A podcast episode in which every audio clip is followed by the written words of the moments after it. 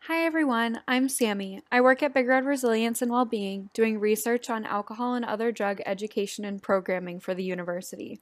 Today, I want to talk to you about Wake Up to Wellbeing. Wake Up to Wellbeing is a series dedicated to helping you enhance your well being in short, three to four minute little topics and activities. Today's topic is about feeling connected. Benefits of feeling connected to others are that it helps you want to do something for others, it helps you think about others, it increases your own happiness, and improves your current relationship. During these times, I find that the best way for me to feel connected to my friends, family, and peers is calling at least one person a day to make sure they know I'm thinking of them.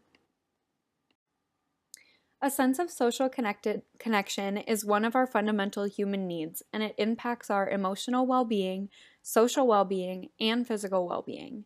It is described in this slide by Brené Brown. During these times, it may be hard to feel connected to others as we spend so much time by ourselves or with immediate family members.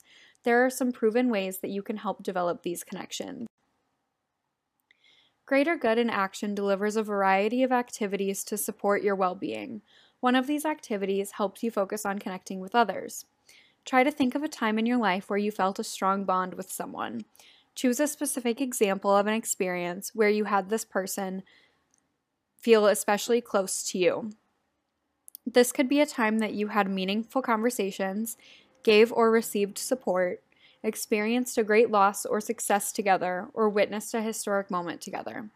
Once you've thought of a specific example, spend a few minutes writing about what happened. In, in particular, consider the ways in which this experience made you feel close and connected to that other person. Now might be the perfect time to connect with that individual if you can and tell them that you appreciate them. Shoot them a text, give them a call, or write them an email. Grit Digital Health and Hopelab began updating NOD in March of 2020 to address the unique challenges brought about by physical distancing and isolation from a campus environment. They looked to the science of social connection to create tips and tools that help students thrive, even through the difficult social context of a pandemic.